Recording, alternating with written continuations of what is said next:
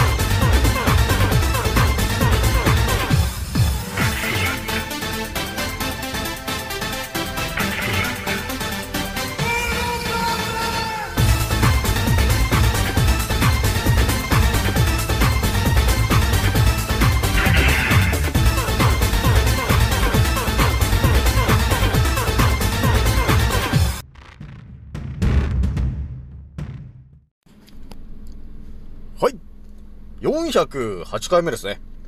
賢者の戦闘プログラム第303弾。始めさせていただきます。創造船オメガ号宇宙一の免疫力マスター、青木丸でございます。今から話すことは、私の個人的見解と、おとぎ話なので、決して信じないでくださいね。はい。ではですね、えー、今回ね、いつも通りインスタの告知でお伝えしたんですが、で、まずね、えー一発目にお伝えするのがですね、2025年の大阪万博。これがですね、思っているよりもやばい説と、えーいうお話を一発目にしてですね、二つ目にね、えーお伝えするのが、これもね、ちょっと圧倒的な話になっちゃうんだけど、えーとね、紫色のね、紫色のチャクラのエネルギーがあると思うんですけど、これがですね、結構ほんと重要だなと、えいうところがあったんだよね。あのー、なんていうのかな。あのー、白血球、ね、っていうものがあるんですけど、そことだいぶ関わってくる説と、えー、いう圧倒的なお話ししちゃおうかなというのと、最後ね、気軽に DM くださいねのお話をね、しようと思います。じゃあ今回ね、気づいた方と覚醒した方がですね、一番注意しなければならないことと、その立ち回り方。今回ですね、203回目になりますと。という感じで、え今回もね、えスタートするんですけど、えまずね、え皆さんに、えまず連絡一発目しとくのが、え私のあの、アンカーラジオさんがですね、えー今日再生回数をね、ちらっと見たときに、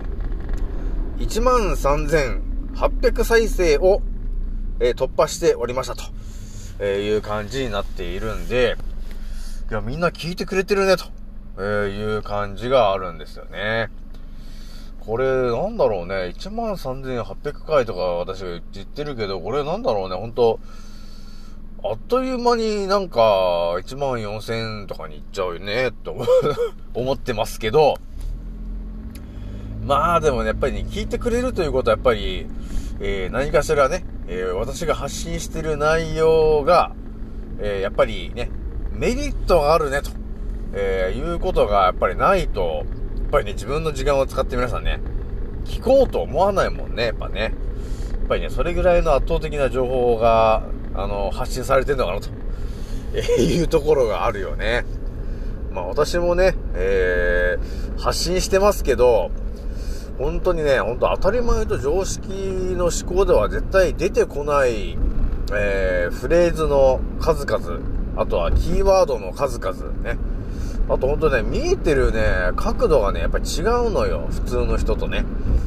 えー、なので、到達してる 話でこう、見てる場所の位置がね、全然違うところの位置で話しちゃってるから、ほんとね、普通じゃ到達しないところの話を、えー当たり前のようにこのチャンネルではですね、なんだかんだ500回超えで、えーほぼ毎日お伝えしているとえいう感じになってるんですね。えなので、まあ私のチャンネル遊びに来ちゃった人がいたらですね、まあ過去のね、まあ500何回ぐらいバーっとやってるんで、それなんかどっか興味のね、あるところがあったらちょっと聞いてもらえるといいかなと、えまずはね、えー通勤してる時に、ね、通勤途中とか仕事の帰りとかね、えーいつもはこの自分の好きなね、えーアーティストの曲を流してたと。ね、鬼滅の刃の曲を流してましたと。えーそれを聞いて、ね、それを聞いていつも帰っててよと。っていう人がいたら、えー私のね、アンカーの、えどれか好きなやつ1個、えー聞きながら、えー出勤したり、え帰宅したり、えその時間を使ってですね、私のアンカーラジオを1話でもどれか聞いてしまったらですね、ま、間違いなくね、人生で、あの今後役立つことを言っちゃってるから、えもうすぐに使えるような内容をバシバシとお伝えしちゃってるから、えー、ぜひともね、使いこなしてもらえるといいかなというところがあるよね。じゃあまずね、今日の天気の話からちょっと一発目言っときますが、今日はね、えー、あ、結構晴れてるかなと思ったけど、まあ、やっぱりよく見ると、ケムちゃんなが、あのーは巻かれてたよね、と、ね、いうところがあるんで、やっぱりね、えー、あれなのかな？えー、花粉症というね、あの、オペラを発信してるからね、花粉症が増えてますみたいなね、えそういうことを発信してるから、やっぱり空がね、綺麗になってしまうとですね、花粉症が発生しなくなっちゃうから、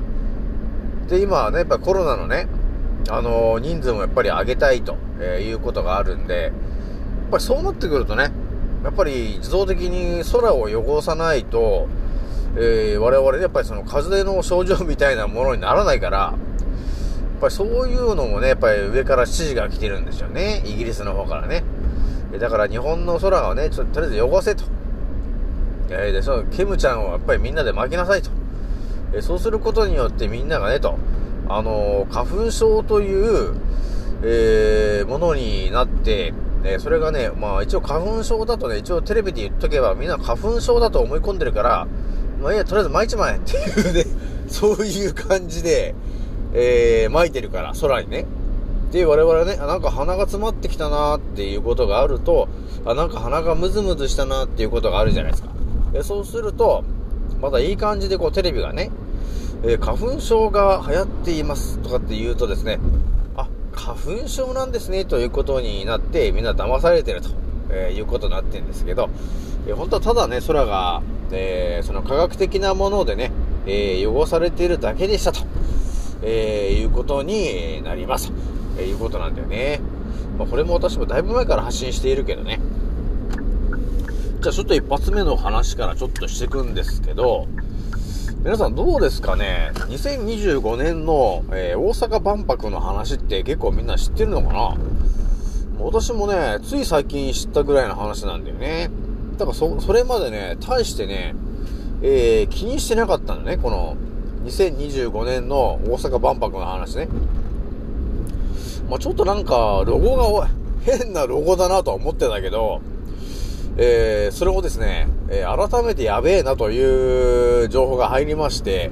えー私がちょっと調べてたら、やっぱりね、やばいですねと言ってる通りやばいよね、と いうことだったんで、これは皆さんにお伝えしとかないといけないかなと、ね、いうことになったんですよ。で、そもそもね、何がやばいんですか、沖村さんと、えーいうところがあるんですけど、えーまずはですね、何がやばいのかの一つ目がですね、あの、えー大阪万博のあのキャラクターがまずやばいよね、と、えいうところの話なんだけど、まあ、とりあえずね、誰が見てもあれやばいだろっていうことになると思うんですね。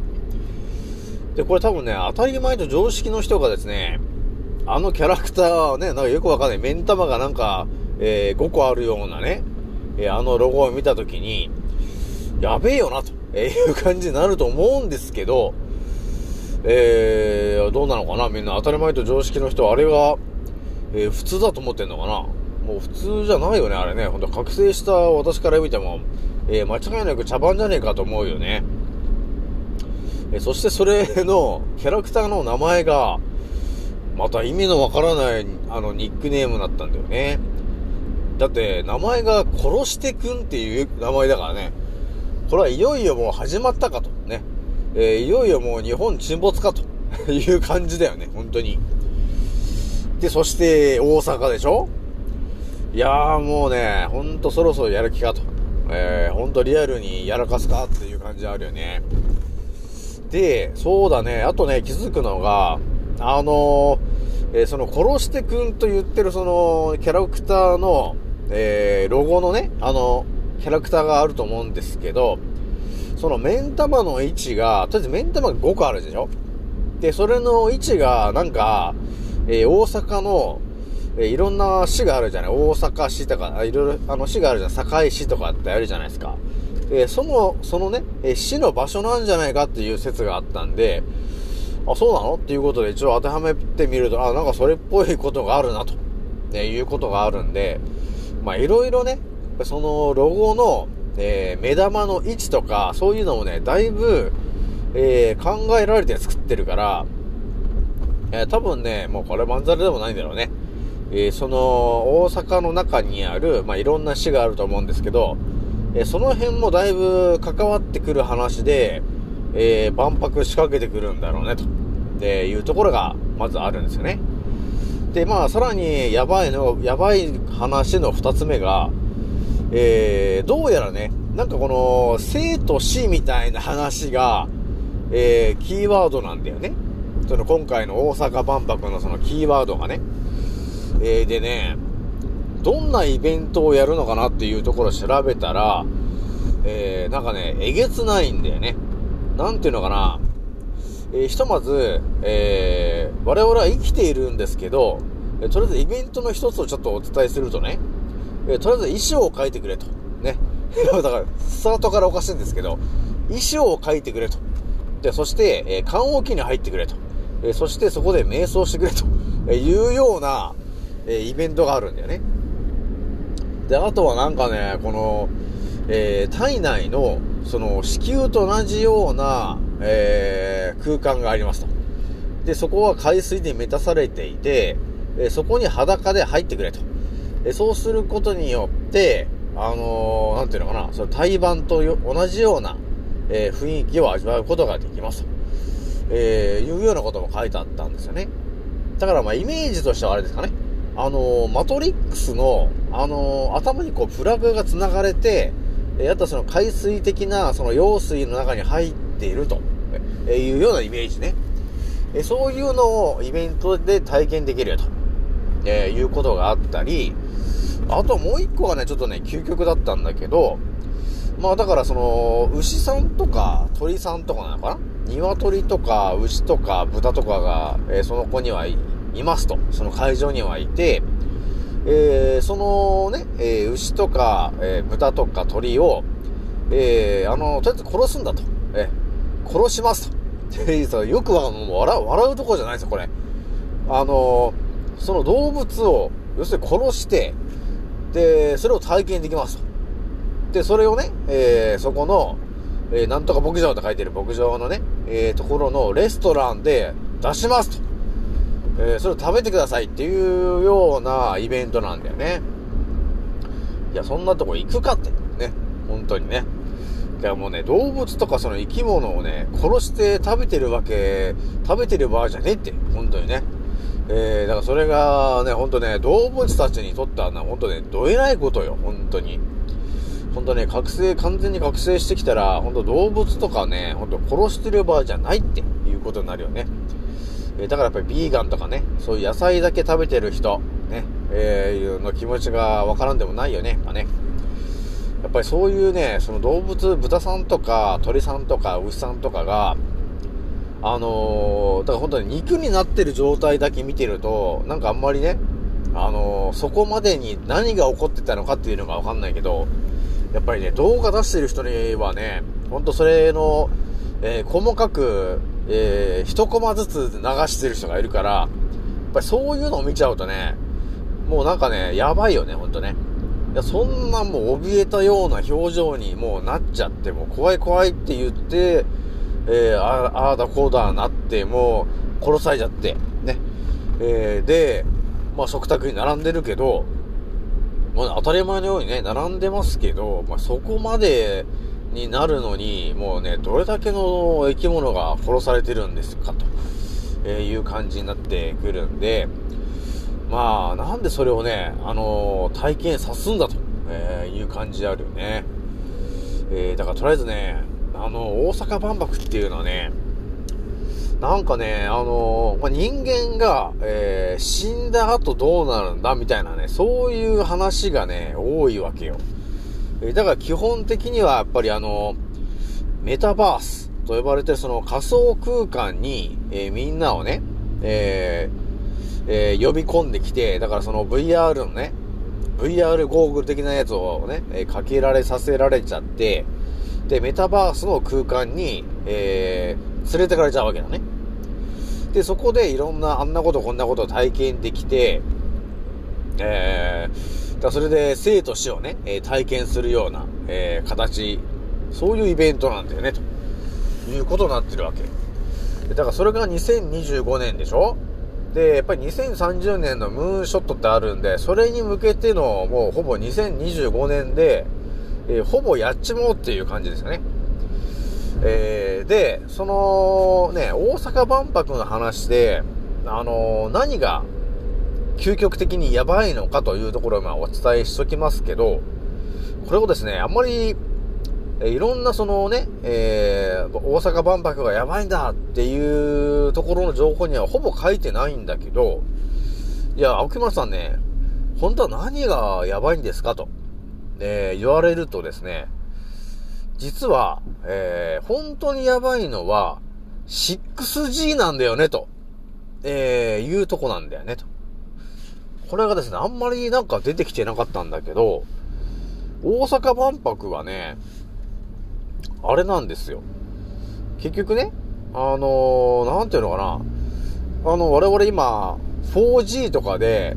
やってると思ってるじゃない？で、いつね、5G が来るんだろうみたいな話してるじゃないですか。でね、そのいろんなところにこう、アンテナとかが立ってて、あいよいよね、あ 5G が、えー、できるのかな？で、アンテナが立った、立ったからね。で、スマホもなんかいろいろとね、こう 5G のね、スマホとかが出てるから、あ、そろそろね、こう 5G がだいぶ、あ、出回んのかなって思ってるけど、その大阪万博っていうのはね、もう2025年に向けて、もう 6G でやらかしてるからね。でこれがまたね、非常にやべえ話なんですよね。えー、で、えー今、ワクチンを打ってる人いると思うんですけど、もちろんそのワクチンをね、打ってる人は高待遇で、その大阪万博に入れると、えーいうことがあるんだよね。だからいろんな割引があるんですよ。そのワクチンを打ってる人は特に。ということになってるんで、ワクチンを打ってる人がね、多分いっぱい集まっちゃうと思うんですよね。で、そこで 6G ですよ。なんとなくね、あのー見えてくるものがあるよね。えー、だからそれがね、ほんと仮想空間と呼ばれてるメタバースで生と死を体験して、えーそのまま死の方に行ったん、行っちゃうんじゃねえのっていう感じがしてて怖いんだよね。と、えーいう感じがあるんですよね。で、あのーまあ、だから 6G なので、えその大阪万博の、え周辺はすべて 6G 絡みにこれから急激になってくから、あのレストランとかね、で何か食べたりとかいうのの決算とか、えーそういうものとか何か物を買ったりとか、えーそういうのがすべて、大阪はですね、6G になっちゃうよと、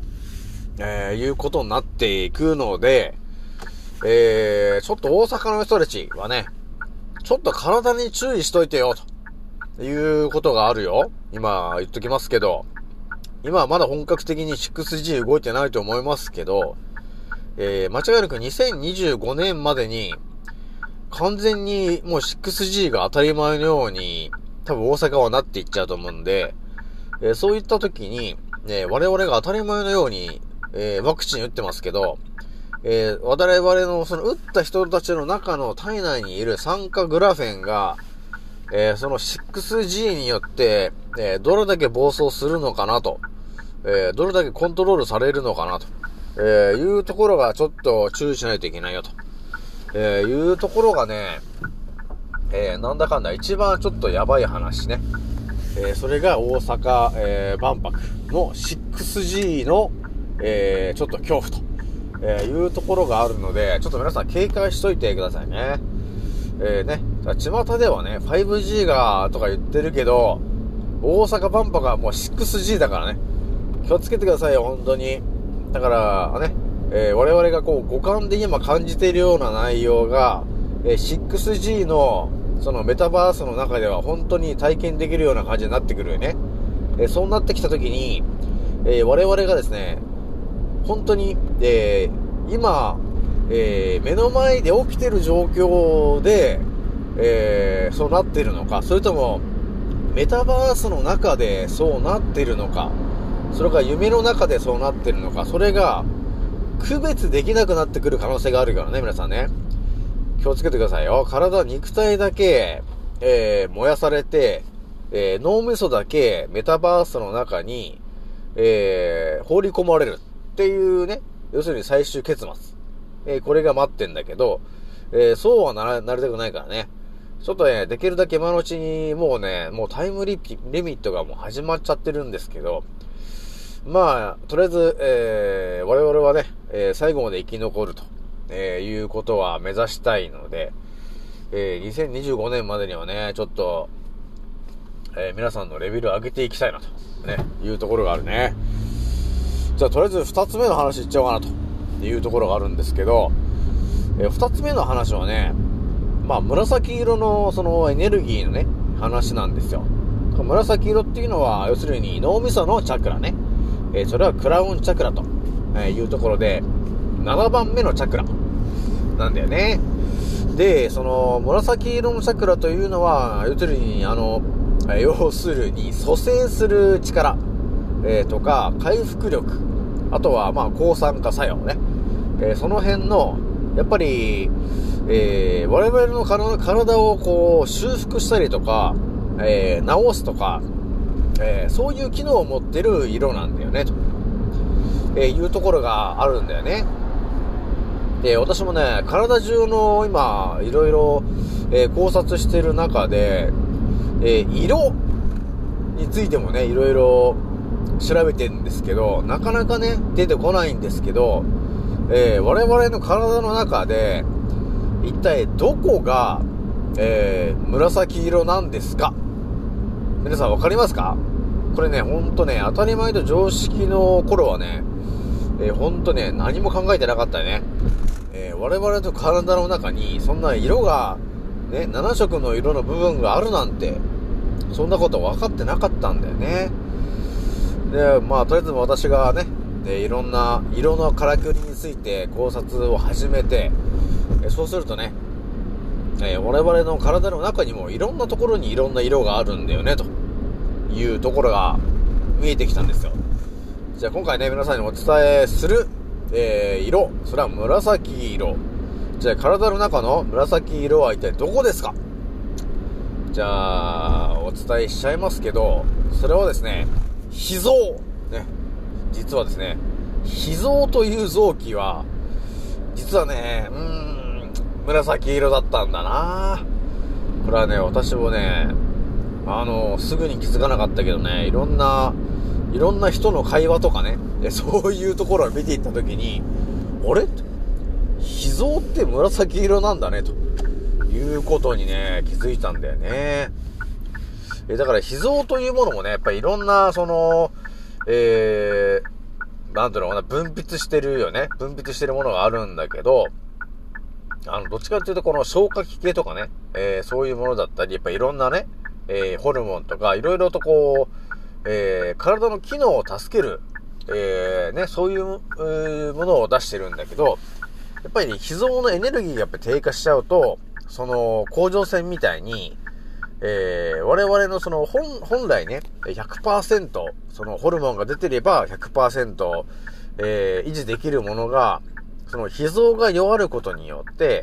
えーそのエネルギー不足になっちゃってるから、えーそのホルモンとかね、そういう分泌されるものが分泌されなくなってくると、要するに本当100%、えー活躍できるのに、えーそれが90%、80%、70%って下がっていっちゃうんだよね。えーだから、脾臓が弱ってると、やっぱり体の機能が圧倒的に低下しちゃうと。えそうすると、あのー、癌とかね、えー、そういうものに細胞が負けてしまうんで、結果、癌になりやすくなっちゃうんだよね、と、えー、いうことがあるんで、やっぱりね、えー、太陽光の7色のエネルギー、やっぱりね、日光浴っていうのは本当大事だな、と、えー、いうことがわかるよね。だ今日もやっぱ日差し出てたから、あの意識してね、え、頭を日差しの方に向けて、え、頭からちょっとチャクラ吸収してたんですけど、結構大事だな、ということがあるよね。そしてね、もう一個圧倒的な話をお伝えしちゃうけど、皆さん、あの白血球っていう話は聞いたことあるでしょ？だから赤血球っていうのがあの赤い色じゃん？でも白血球って何色なのって言われてもみんなわかんないでしょ？それはね、本当に、あの誰も言ってない話なんだけど、えー、分かっちゃったんだよね、私。えそれがですね、白血球というものには、核があるんですよ、皆さん。で、その核が、実は、紫色だったんだよね、ということに、えー、到達しちゃったんだよね。でもね、あのー、なんとなくこう、白血球がやってることを考えてみてもらえると、白血球っていうのはやっぱり我々の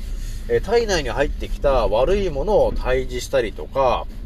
えー、その傷口とかね、そういうものをこう蘇生したりとかね、えー、修理したりとか、えー、そういう、え活躍もやっぱするわけですね。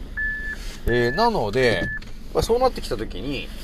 白血球が、え紫色なんだよね、と、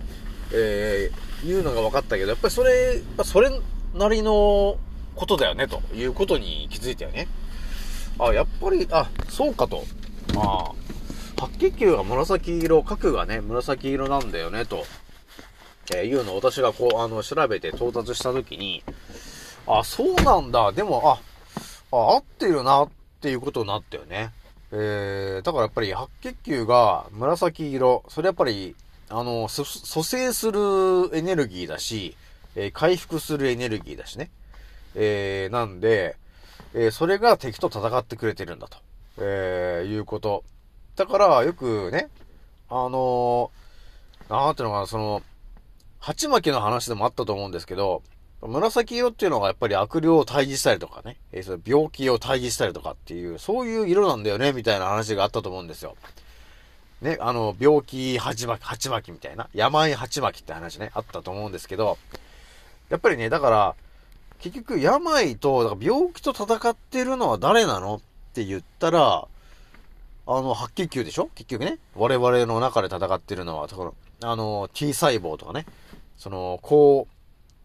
高中菌とかっていろいろいるじゃないですか。あの、えー、免疫細胞で、えー、攻撃して戦ってくれてる細胞たちがいるんだけど、えー、そういう細胞たちが、え持ってる核をですね、基本、紫色だったんだよね、と、えー、いうことが分かってきたら、えー、我々はですね、多分当たり前のように、紫色のものってあんまり多分ね、食べてきてなかったんですよ。えー、それはね、多分、えー、イギリスがですね、紫色のものをやっぱり意識して食べないようにっていうことあるよね。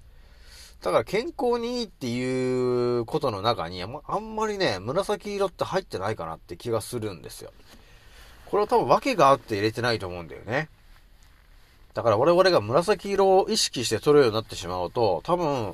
え本当に免疫力が一気に上がっちゃうことになるんで、えだから、あの、オープンに言ってないんだと思うんだよね。まあ、でも私ははっきりと言っておきますけど、皆さんね、意識して、えー、紫色のものを取ってくださいと。えー、だから、紫色の芋、ね、あるし、紫色のあのー、焼酎もあるから。あの、紫色の芋、芋のやつね。あれもちょっと美味しそうだなっていうのはあるんですけど、あとは、野菜でもね、赤い玉ねぎ、えー、と、紫色の玉ねぎもあるよね。あと、紫色のキャベツ。えー、あとは、えー、ね、ブルーベリーとかもあるけど、紫色の食べ物を結構ね、意識して取ると、えー、免疫力が一気に上がるなと、えー、いうところがあるよね。それは、え白血球の核が紫色だったから。だから紫色のエネルギーを補充してね。ということになりますじゃあ最後ね、気軽に DM くださいねのお話なんですけど、まあ、ひとまずね、ちょっとね、なかなか、あの、DM を開始できてない人いるんですけど、えひとまず乳がんになっちゃったり方、であとは癌で困ってる方、えあとはバゼドバゼド病で困ってる方、あとは甲状腺機能で困ってる方、えーいましたら、えーぜひとも、えー私に気軽に DM をしてきてもらえると、えー圧倒的な地球のルールで、えー皆さんの、えー体を整えるテクニックをね、お伝えしてるんで、ぜひとも、えー気軽に DM をしてきてね。えー、じゃあ今回これぐらいにしときます。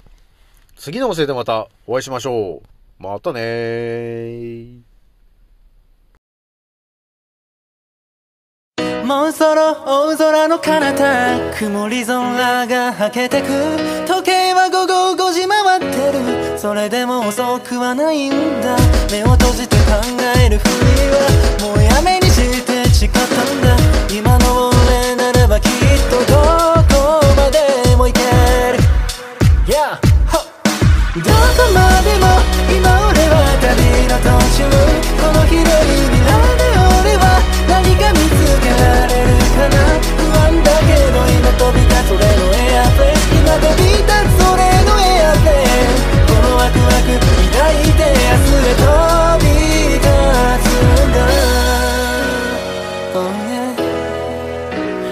着陸させる俺はまるでパイロット